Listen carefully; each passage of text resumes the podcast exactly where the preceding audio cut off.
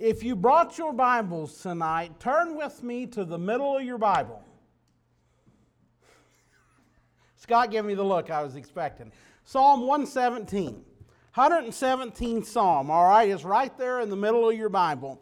I confessed to you this morning, or repeated a confession I'd made to you all several years ago, that I have just never been much of a Psalms person. And the Lord had convicted me about that quite a number of years ago. And I have made a conscious effort to spend more time in the Psalms. And so I'm preaching to you today.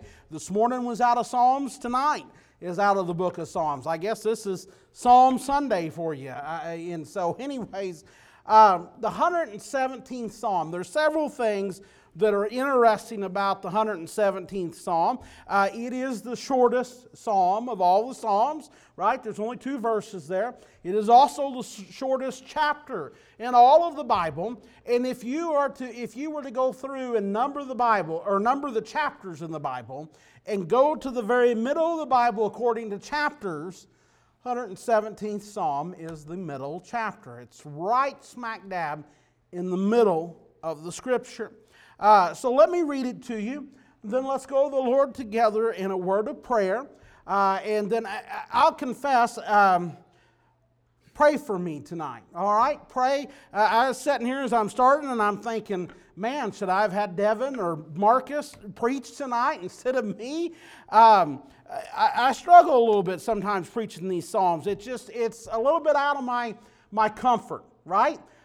If you'll notice, if you'll really listen to preachers and watch preachers, it seems like God gives each one of them kind of a lane to preach in. Now, not that they don't get out of that, sometimes they do, but, for instance, some it just seems like it's strictly a salvation message, that they preach. Some, it's always an uplifting, encouraging message. For some, like me, I always feel like I call it a holiness preacher, meaning, my messages are almost always straighten up and live right? Live according to the Word of God. Live the way that God has called us to live, the way He's commanded us to live. I think about, just like it says in 1 Corinthians, to sin not, and awake to righteousness, right? There's some that don't know the name of Christ, and so we need to be Christ-like examples. You say you're a Christian, you wear the name tag, then live it. Don't, I kind of like James, right? I think me and him would have probably got along pretty good from the book of James because he was a quit telling me about it and show me by your actions. And so that's kind of the lane that I'm in. But tonight, that's not really what this message is, and that's not really what this psalm is about. So let's look at Psalms 117, the first verse. It says, "O praise the Lord, all ye nations. Praise Him, all ye people. For His merciful kindness is great toward us, and the truth of the Lord endureth forever. Praise ye the Lord." Praise ye the Lord. Let us pray. Heavenly Father, we just humbly come before you tonight. We thank you, Lord, for the good day and for the many blessings. We thank you for the opportunity you've given us to gather here tonight, to fellowship together, to worship together, to break your word together tonight. We thank you, Lord, for as it's already been mentioned here tonight, for the freedom that we have to be able to gather here tonight openly without fear of persecution or any kind of repercussion. We thank you, Lord, for those who have give so much so that we could have that freedom, but we give you the glory because we ultimately know it comes from you. And Lord, we praise you and give you the glory. You're so good to us. You poured so many blessings out on us. Every breath that we draw, it's a gift from you. But we thank you most of all tonight for your Son, Jesus. Lord, that you sent Him and that you give Him so that we might have life and have that life eternally and abundantly. Most precious gift that could be given and ever was given. And Lord, my prayer tonight is that none of us would leave here without realizing how great a gift it is that you have given. What it is that you have made possible for each one of us, and not just us here, but for whosoever will accept you, whosoever will repent and turn to you. And so, Lord, my prayer is tonight is that we would give you all the praise, all the glory, all the worship, because you alone are due it. And so, Lord, and I pray also as we go forward tonight in this service, God, you know our hearts. You know our needs. You know our burdens. You know our fears. You know what we are facing. You know what is ahead of us. You know the things that we do not even know that are yet coming. And so, Lord, my prayer tonight is that you would meet every need here tonight. God, that you would prepare us, Lord, for what it is that we're getting ready to face. God, that you would encourage us. God, that you would lift us up. Lord, that you'd draw us near to you. Lord, that you would strengthen us. And I'm talking about a spiritual strength, a spiritual might, so we can go out and we can serve you and we can do your work and we can fight the battle. Lord, I pray tonight that you would move in our midst in a mighty way. You're the searcher of hearts. You know what we stand in need of. You know where we fall short. You know maybe the doubts that might be hiding in some hearts. You know the questions, the concerns, the weaknesses, whatever it might be, the sins that we've let creep in. God, my prayer tonight is if there's anything that we are letting come between us and you, God, that you'd convict us of it, we repent of it, and get it out of the way before it's too late, so nothing would separate us from you. Nothing would come between us and you. And Lord, I pray tonight, Lord, just have your way and your will in our service and our midst. If there's any here tonight that don't know you, or any that are backslidden or just not sure where they stand, God, let tonight be the night that they would get things right with you before it's too late. And God, let me ask one more thing of myself. I need your help tonight. I can't preach a lick without you, and I know that. Woefully inadequate is how I feel, Lord. So, Lord, I'm asking that you would just clear my mind of everything but your message. Help me to keep my attention and my focus on you. Place on my tongue the very words you would have me to speak. And, Lord, just help them to roll right on off. Lord, my desire is to preach from my spirit to their spirit. So, Lord, I'm asking for your anointing from on high.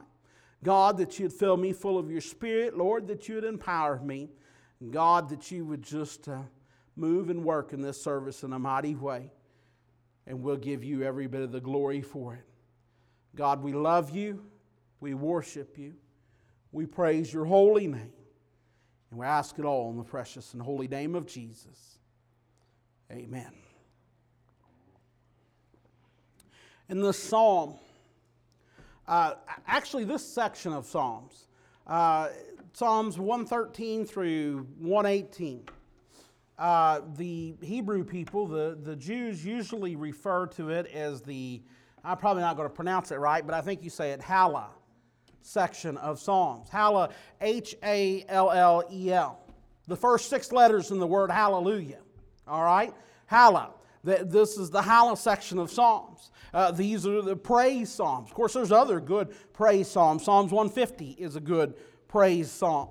So as we look at this little short Psalm here, I see first of all in this Psalm that it looks back to God's intent from beginning to end, right? From Adam and Eve in the Garden of Eden, and I see it looking all the way ahead, ultimately to its ultimate fulfillment in the new heavens and the new earth. I think that we can really find some great thoughts in this psalm. And so as we look at this psalm here tonight, we see it starts with that great big letter, that O. Starting out there, it says, "Oh, praise the Lord." Right? That "oh," first of all, is a positive note. It's I believe it's a cry. It's not a cry of disappointment. Instead, it shouts out to us, right? It cries out to us to get our attention. It's almost like saying, let me have your attention.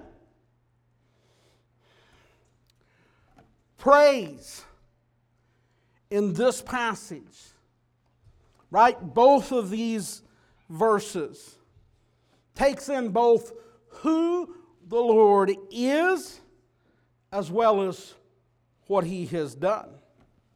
I wrote down a couple definitions and brought to read to you tonight because I think it's helpful. I've mentioned before, I think, sometimes we just throw around some Bible words without fully being aware or understanding what we're saying. I mentioned this in a sermon a few weeks ago, grace and mercy, which mercy is a word that comes up in this psalm again here. It's like we just kind of throw it out there and we sprinkle a little bit more on there because that's a good, hallelujah, I think maybe might be another one of those words. I've been working for a while on a thought, on a message, and I don't know when the Lord will have me preach it. I know in my mind it's not ready, it's not baked, it's not cooked yet, it's still scrambled eggs running around up there, but about worship. And I've been thinking a lot about worship, and I kind of think sometimes that's a term or a word that we throw around. We go to a church to worship, but do we really worship? Do we know? Do we understand? And so I'm not going to preach necessarily specifically on that tonight, but praise is definitely the part of worship. Sometimes I think we throw that phrase around or we use it as a by-phrase, We'll just say, praise the Lord. But do we praise the Lord? Do we really even understand and know what it means to praise? I think it's helpful sometimes to get the dictionary out and just look. Just look and see what the dictionary says. The definition of a word is. Sometimes it helps with understanding. I wrote down and brought with me the definition. The dictionary says, praise is the act of expressing approval or admiration, the offering of grateful homage in words or song as an act of worship. And then it gives the example sentence it gives is a hymn of praise to God. I thought that was kind of fitting. That's the context and what we're using it. Right? We're talking about praising God. We're not talking about praising man or anything like that. I looked it up. I've got the Nelson's Illustrated Bible Dictionary. And I thought, well, since it's in a Bible context and we're talking really about a Bible word, what's a Bible dictionary say about it? So I wrote down that definition this afternoon and brought it with me to read to you tonight. The Nelson's Illustrated Bible Dictionary, under praise, when you look up the word praise, it says this.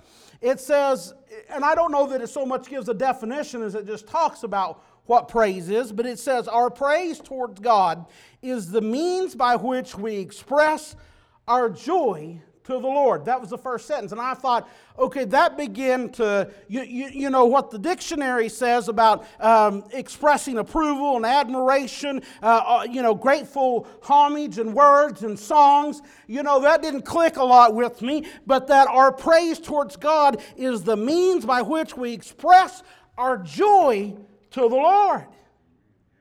When somebody says, or when you say, praise the Lord, you ought to be expressing some joy towards God. How many times do we say something like that because the flesh side of us would rather say something that we hadn't ought to say? It goes on, the rest of what it said in that dictionary I thought was pretty good, so I wrote it down. It goes on and it says, we are to praise God both for who He is, for what He does. It gives a reference of Psalms 150. If you go read Psalms 150, that's what it talks about. It says it pretty good there. It says praising God for who He is called adoration. I didn't realize that. And it said praising Him for what He's done is known as thanksgiving. Praise of God may be in song or prayer. It may be individually or collectively. It can be spontaneous or it can be prearranged. But it needs to be originating from the emotions or from our will. It needs to be intentional. It needs to come from something true inside. So when I look at this psalm about praise, and I begin to think about, well, praise the Lord. First of all, I see it in this first verse. Let me read it to you again. Oh, praise the Lord, all ye nations. Praise Him, all ye people. First thing I do is I see a command there. Right? That doesn't look like an optional statement to me.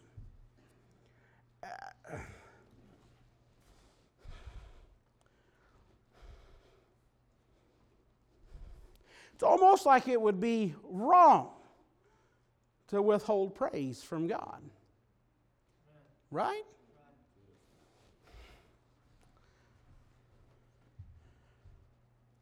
I think this psalm, it tells us, it just plain out, that's to get our attention. Praise the Lord. And then it tells who is to do it, all ye nations. And then it says it again. Praise Him, right? It's repeating the command. It's saying it again. Praise the Lord. Praise Him. And just in case you didn't know who all the nations were, it goes on and says, all ye people. This psalm commands everyone, everywhere, to praise the Lord. This is an appeal not only to the Jew, but to the Gentile alike, to glorify God. Me and Brother Ted was talking before the service, and our conversation got into some of this stuff. If you go over to Romans chapter 10, and you look at, I believe it's verses 10 and 11, or somewhere right thereabouts, Paul quotes this part of this psalm. He quotes it, making the case to show that God's salvation is for all people, not just the Jews. For all people of all time, right? We get caught up in some sort of silly, crazy nonsense that it was for a certain group at a certain time, and now it's for a certain group at a certain time. No, it's for all people, whosoever. Colvin quoted to us just a while ago, right? Sometimes I wonder, why is it do we have such a hard time understanding whosoever is? It's all those that will repent of their sins and call upon the name of the Lord, all of them that will put their trust and their faith in Jesus Christ. This is not a direction I expected things to go tonight. But how often? How often has there been somebody that maybe we hear something about, and we hear they got saved, but we doubt it because we know who they are. We know what they've been. We know what they've done. Maybe it's even something personal, right? Maybe they've done something to you or to some of your family or somebody you care about.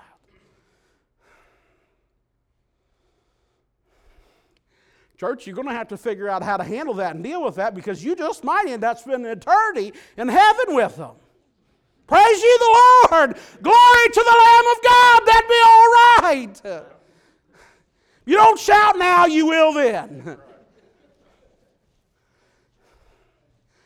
I remember one time, there's nothing like being a preacher, being a pastor, especially, well, this is how it is for me. I assume everybody else is the same way, but maybe not. I mean, really being full of zeal. I remember when we first went down to Dry Creek, man, had a fire and a zeal. And that whole community was going to get saved and get in church, and we wasn't taking no for an answer. And I remember our Sunday school superintendent. We mentioned there's one person that lived two houses down from the church. My goodness! You live two houses down from the church, you ought to be going there. Just how I felt. That's what I said. I said, we need to go down there and visit them. I said, me and Jennifer's already been there once. I said, some of you all that's known them for a long time, you need to go see them. And one gentleman spoke up and said, no, they'll never.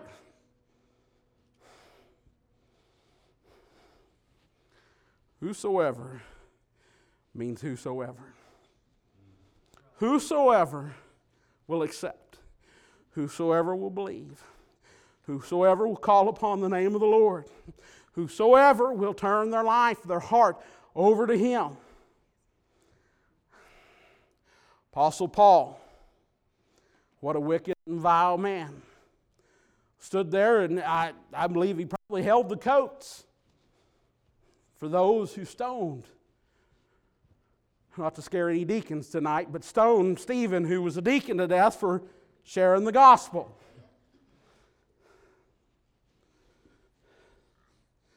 How many said, not him. He'll never get saved.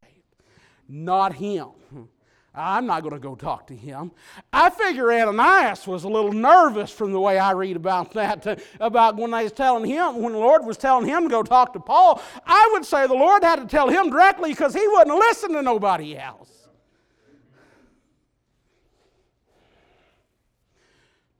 Who is it that God's been speaking to your heart about? Who is it that you need to be talking to? Who is it that you need to be going and seeing? Who is it that you've said, no, they'll never straighten up. No, I know that it's possible, but your actions reveal something else. So, praise the Lord.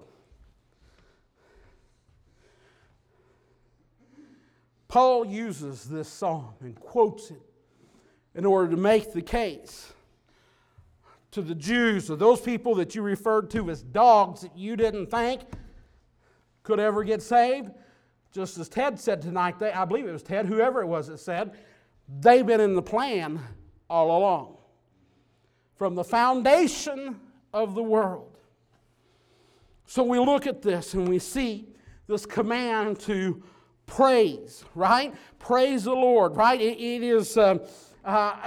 I heard somebody say one time, it's practice for eternity, right? I've heard some say that it is the occupation of heaven is praise.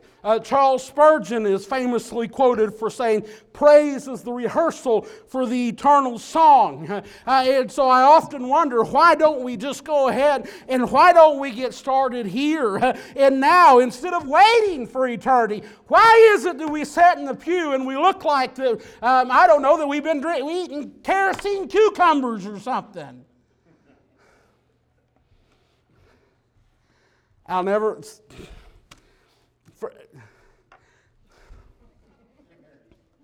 I feel like I'm picking on Dry Creek tonight, and ain't nobody here to defend themselves. I'm getting ready to tell you another story about whenever I was down there pastoring. There's a gentleman down there, not the same one I was talking about a while ago. And he's a good guy, good-hearted guy, light-hearted, a lot of fun. But for some reason,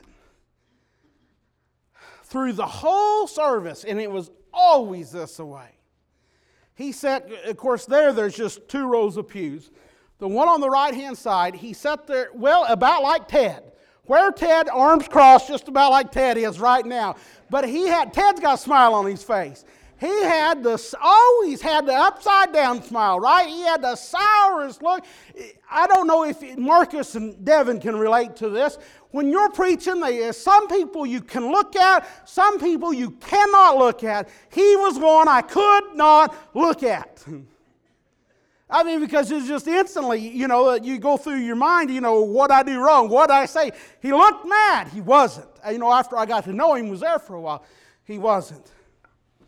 Had Brother Chip Williams, after he'd started preaching, come over and preach. And Chip's one of them, he just says whatever he thinks whenever he thinks it. And Chip's going along preaching, and he looks over there at Ronnie, and he just stops, and he says, brother, is there something wrong? And he was dead serious. Did I say something to offend you? And Ronnie was completely caught off guard. He didn't even realize. We had a good laugh about it later. He didn't even realize he looked like that when he was sitting there. Some of us will come and we hear about the goodness of God, and we can, we know what God has done, but we just sit there. I'm telling you, it's time, church, that we praise the Lord. I want to preach whenever I get around to preaching about worship. I want to preach about coming to church prepared to worship the Lord. I think that's an element that we miss so much is we don't come prepared. We eat a jar full of kerosene cucumbers, and we come and I dare you, Sunday school teacher, I dare you, musicians and singers, I dare you, preacher, to change my mind and change my attitude. I double dog dare you to make me praise the Lord. I preached at a church one time that was well known for being very, very quiet and not amening. And this person that was talking to me, they knew I can get a little excited sometimes. And I was preaching revival there, so you kind of expect that. And they said, well, did you get, they were smirking, they were smiling, they knew kind of, and they said, did you get any amens? I said, well, I had to preach pretty hard, but I did squeeze out one or two. Hadn't ought to be that way. Right? We ought to be happy. Praise the Lord. I don't care what's going on. You're on your way to heaven. Praise ye the Lord. It's good to be a child of the King. Glory to God. I'm glad tonight my name is written in the Lamb's Book of Life. I'm glad that I've been saved, that I've been redeemed. Glory to God. I've been set free. Sin no longer has a hold on me and no longer has me prisoner, bondage over me. Glory to God. Whatever the world may throw at me, whatever the devil may come at me with, I am a child of the King. Glory to God. And if he was to take my life, hallelujah, I'm in the presence of the Lord for all of eternity. How much better is it to get than that? Seems like somebody could shout about that.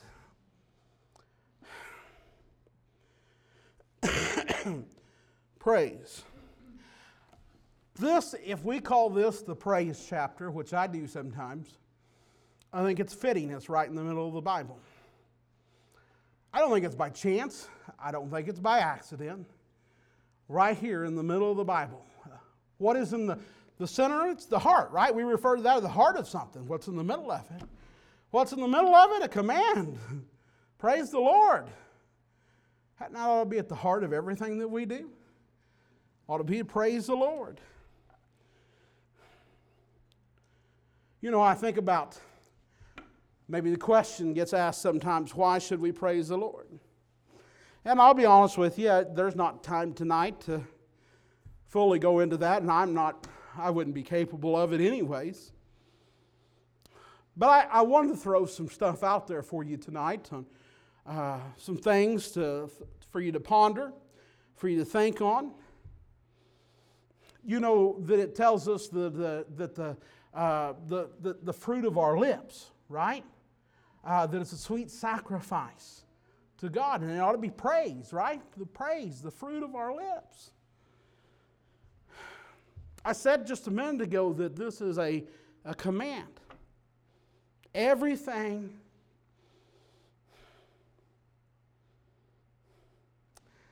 Let me say this before I move on. Everything is what I started to say a minute ago. Everywhere in the Scripture, there is just over and over. There's so many places where you see, we're told to do this, or told to do that, or not do that, or we're instructed about something. And then there's some places where the Lord repeats Himself twice, and He says it twice, right? And we know that should get our attention. Right? We know that we should, that's something that, he's putting emphasis, if he says it twice, he's putting emphasis on it. Do you know that there's a handful of places, not very many, but there's a few places where where the Scripture even repeats itself three times in one passage of Scripture. I'm not talking about a spot here in the Bible and a spot, 5 books over or anything like that. I'm talking about in one passage of Scripture. One passage of Scripture that we would consider one set of context, right? If it repeats itself twice, it's trying to get our attention. It's important. There's a few places where it will repeat itself. It'll say it 3 times total. But there is only one place in all of Scripture that I know of, that I have found anyways, where it tells us to do something 4 times in one passage of Scripture. And that is found in Psalms 107. In Psalms 107, it says, "Oh, that men would praise the Lord for His goodness and for his wonderful works to the children of men. 4 times, and that's the only place I know of in the Scripture that it does anything like that. It tells us to praise the Lord. And how it says that, right? Oh, that men would praise the Lord for His goodness and for His wonderful works to the children of men. I think it's telling us that we ought to let the whole world know, right? We ought to praise the Lord, and we should not be shy or quiet about it. It's important. That's why it's in the very middle of the Bible. Praise ye the Lord. It makes it clear who the focus of our praise is. That's something, if we're not careful, we'll praise men. Not that I've ever done much to be praiseworthy, but if I do, and somebody tries to recognize that, I appreciate that, but I try to make sure that I redirect their praise to the Lord, because that is who deserves it. That is the focus of this passage, right? You look at this, this first verse, it tells us twice. Right? It tells us to praise the Lord, and it makes it clear that the praise is for the Lord, right? All ye people, all ye nations, praise the Lord. Praise Him. Why should the Lord be the focus of our praise? Well, let me give you a few reasons. First of all, He should be the focus of our praise because of His majesty. He should be the focus of our praise because of His glory, because of His excellency. He should be the focus of our praise because of His greatness, because of His holiness, because of His wisdom, because of His power. It mentions here in the Scripture His mercy, His merciful kindness. He should be the focus of our praise because of His goodness, because of His mercy, because of it. When we think about mercy, you can't help but think about salvation, right? I mean, that's salvation. I mean, we're experiencing God's mercy, right? Because mercy, what mercy is not getting what you deserve. We all deserve an eternity in the devil's hell. We all sin and fall short of the glory of God. That's why we've got to be so careful. As I was talking about earlier, we get a little high-minded and I don't know, whatever the right word is, whenever we get to thinking that somebody else can ever be saved. Well, glory to God. You and I have sinned and fallen short of the glory of God just the same as they did. We were vile sinners just the same as what they were. And if it was not for the mercy of God, we'd be going to hell just as the same as them. So we need to praise Him for His mercy. Praise Him for His... The other side of that coin is His grace. Grace is getting what we do not serve, what we do not deserve. Right? And the other part of salvation, mercy is not going to hell, which we deserve to do. Grace is having the opportunity to go to heaven, which is something in a million years we could never deserve or earn. Brother Marcus, we could never. Praise Him for His wonderful works. Look up and you see just a little beauty that's left in this old world, whether it'll be a sunrise or a sunset, or whether it just be in the trees or the flowers or whatever it might be. Praise Him for His wonderful works. Praise Him for His comfort, right? Jesus said that He's not going to leave us comfortless, but that He is going to go, and when He goes, He's going to send us the Comforter. Hallelujah. Could you imagine what it would be like, Brother Ted, to go on this journey alone? We ain't going alone. We got the Holy Spirit. I don't know about you, but when I got saved, I got the Holy Spirit of God. I'm going to have to say, if you didn't, you might not have got the whole thing. You might not have got salvation, is what I'm trying to say. He didn't leave us alone. He didn't leave us comfortless. He didn't leave us to walk this path alone. We should praise Him for it. We should praise Him for His counsel, for His judgment, for His promises, for the forgiveness of sins. We should praise Him for deliverance. We should praise Him for His protection. Have you ever thought about the times that God has saved you from things, right? I don't know if I've told you the story before or not, but right after I got saved, I was working at Mountain Grove Building Supply. And things were going, the housing was going big time then, and building a lot, and they were busy. And anyways, it was really tempting when you put together them an order, right? And it might be a whole different assortment of lumber and things like that, and then we'd band it up and put it on the truck and take it out there in them old trucks. There's a dump bed, there's a flatbed that'll dump, and it'll slide off. I had been told, and I had been warned, and warned, and warned. First of all, don't make your bundle too big, because if your bundle gets too big, it gets too heavy, and the metal bands will catch on the seam of the bed, and instead of sliding off, it'll get hung. So don't make your bundles too big. And if you ever do make one too big, for heaven's sake, do not stand on the side at the side of the truck with a stick and try to poke at that thing to get it to slide on down. So one morning when I am running late and running behind and I do dumb things, that's when I really do dumb things. I'm over here at Dunn. I have a bundle way too big, hung on that bed, and I find myself with a short two-by-four standing at the side, poking at it, trying to get it to slide on off. When all of a sudden what happened was exactly what they warned me. And there's been several people killed in that very situation before. For some reason, whenever there's enough tension and it gets just right, when that band breaks, that lumber, it's just like an explosion. And it just all comes off of the side of that truck. It hurt, maim you at the very least, break some bones, possibly even kill you. And there is no other explanation other than, I refer to it sometimes as the hand of God, but I know it was one of His angels.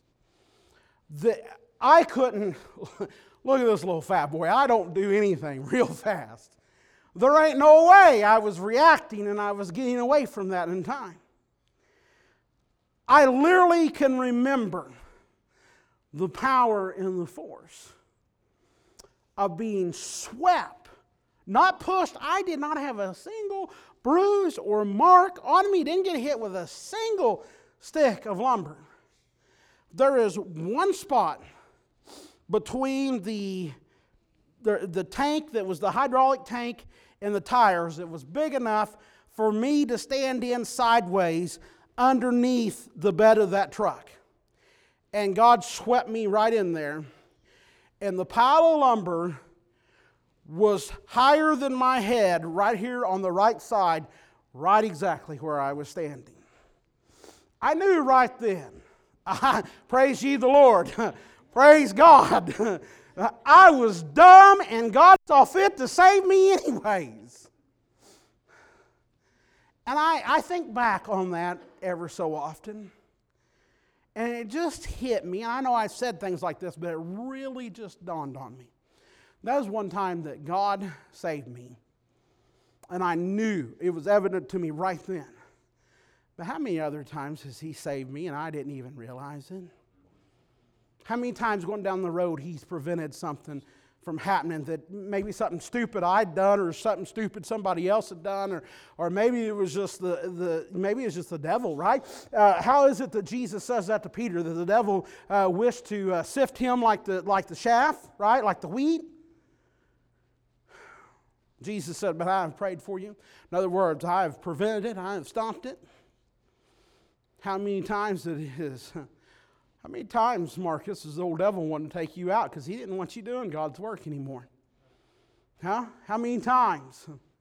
How many times that you, me, you, I mean, I could just go around and around and around and around. Praise ye the Lord. Something to praise God for. And we ought to be a people that is known for praising the Lord. Sometimes we get caught up, and I don't want anybody to be unauthentic or do anything that is not right, but sometimes we get to thinking that, well, You can't get too vocal about being happy in the Lord or being excited about the Lord, because I'll be confused. People will think I'm from, that crazy group over there. Quit worrying about it.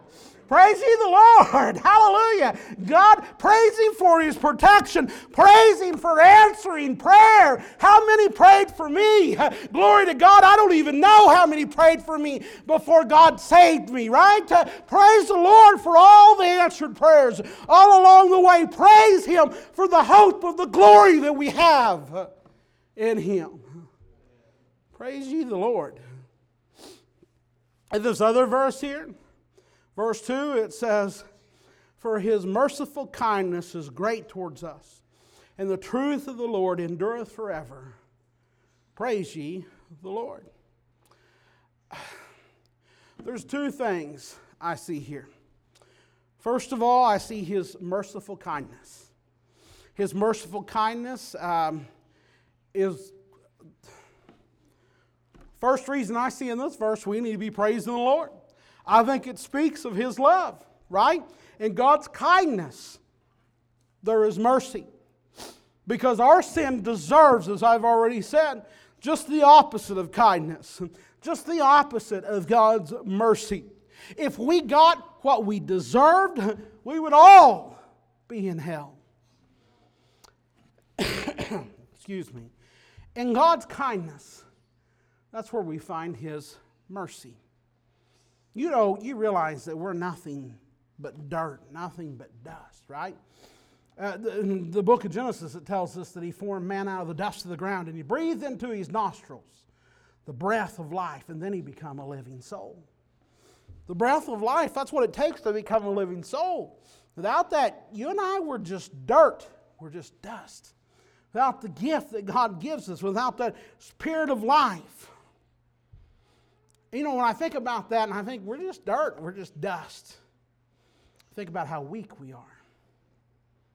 And even the strongest men in the world are weak in the presence of the Lord. I think about all through the Scripture, you see all of them, when they come into the presence of the Lord, they just crumble. They're just right on their face, right there in the presence of the Lord. There's no strength to stand on your own feet. I think about that, and I think about His great merciful kindness. And I think that this has already been mentioned so many times here tonight, that He sent His Son to be born of a woman, right? To be born of Mary, to live a perfect, sinless life, and then to die the most awful, cruel death that could possibly be imagined. And He done that for us. He knew before He ever even left the splendors and the glories of heaven, He knew what He would have to go through. He knew what He would have to suffer. He knew what He would have to endure. And He did it anyways. This shows His great merciful kindness. The other thing it says in that verse is His truth. We need to praise Him, right? That's the other reason in that verse that we need to praise the Lord, right? It's His truth. It's talking about His Word, right? In John 17:17, He says, Jesus says, "Sanctify them through Thy truth. Thy Word is truth." Just like I talked about this morning, we are living in a time when people, they try to teach that there's no such thing as an absolute truth. They say that, you have your truth and I have my truth. You've got your experiences and I have my experiences. And even though they are both truths, and even though they are opposites, they are still both truths. That's baloney. That's hogwash. They're completely wrong. Be careful, because the devil will use that lie to deceive you. He's used it to deceive many. The Word of God is absolute truth. It is the foundation of truth. It is the truth of the truth. It is, I can't emphasize how much it is. It is the truth. Don't you get caught up in this nonsense. There is no gray areas. It's black and white. It's right and wrong. Right? You're either for God or you're against God. You're either working for Him or you're either gathering or scattering. Lord tells us. Whatever the Lord tells us is truth because He is truth. John 14:6. That's where Jesus says, I am the way, the truth, and the life. No man cometh unto the Father but by me. That's it. There is no other way. No other way. He is the truth. How do you conclude this type of message? Well, I think the same way this psalm is concluded. Praise ye the Lord. Praise ye the Lord. Everyone that has breath ought to praise ye the Lord. That's how the psalm is concluded. That's how I'm going to conclude it. Let me just say this real quick as Jennifer is coming. In the Hebrew, if you look up and look this up in Strong's, this praise ye the Lord is just one word. You know what it is? Hallelujah. Hallelujah. That's right. Praise, Hallel is praise or praise be, or depends on the context, but something to that effect in Hebrew. Really, probably, if we're going to be technical here, it's probably praise Jehovah might be the right way to say it, but I mean, that's essentially the same thing. Praise ye the Lord. We should say hallelujah. We should say praise the Lord because He is faithful. We should say hallelujah because of His revelation, right? He's revealed Himself to us in His Word, right? I remember I told you the whole thing this morning from beginning to end, right? It's complete. We go to it looking for Christ just as the shepherds went to the manger in Bethlehem looking for Christ. We go to the Word of God looking for the Christ. In the Old Testament we see Him predicted. In the Gospels we see Him revealed. In the Acts of the Apostles we see Him preached. In the Epistles we see Him explained, and in the book of Revelation we see Him expected. That's where we're at. Brother Ron, I'm expecting Him anytime. Glory to God. Praise ye the Lord.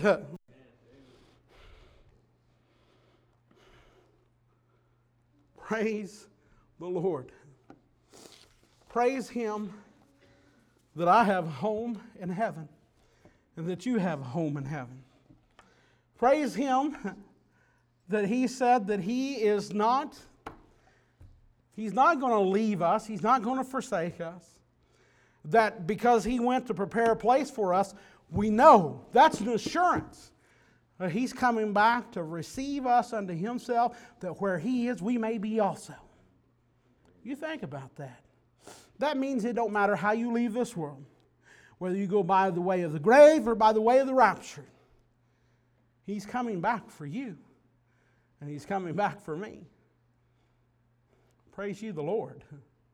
Praise ye the Lord. Would you stand to your feet? I don't know what is going on in your life. I don't know your heart. I don't know your need. I don't know your burden. But I want you to know that we've got a place set aside here. The altar is open. Come and pray. If you've got a need, if you've got a burden, would you come tonight? If you want to just thank the Lord, that'd be all right too. If you want to just praise the Lord, come on, don't miss this opportunity, whatever it is. Maybe you're not sure where you stand with God. Maybe for the first time you realized you're not saved. You're not on your way to heaven. You can't authentically say, praise ye the Lord. Then I'm begging you, come before it's too late. You'll never get a better opportunity than you have right here tonight. Whatever the need is, would you come tonight? Would you come?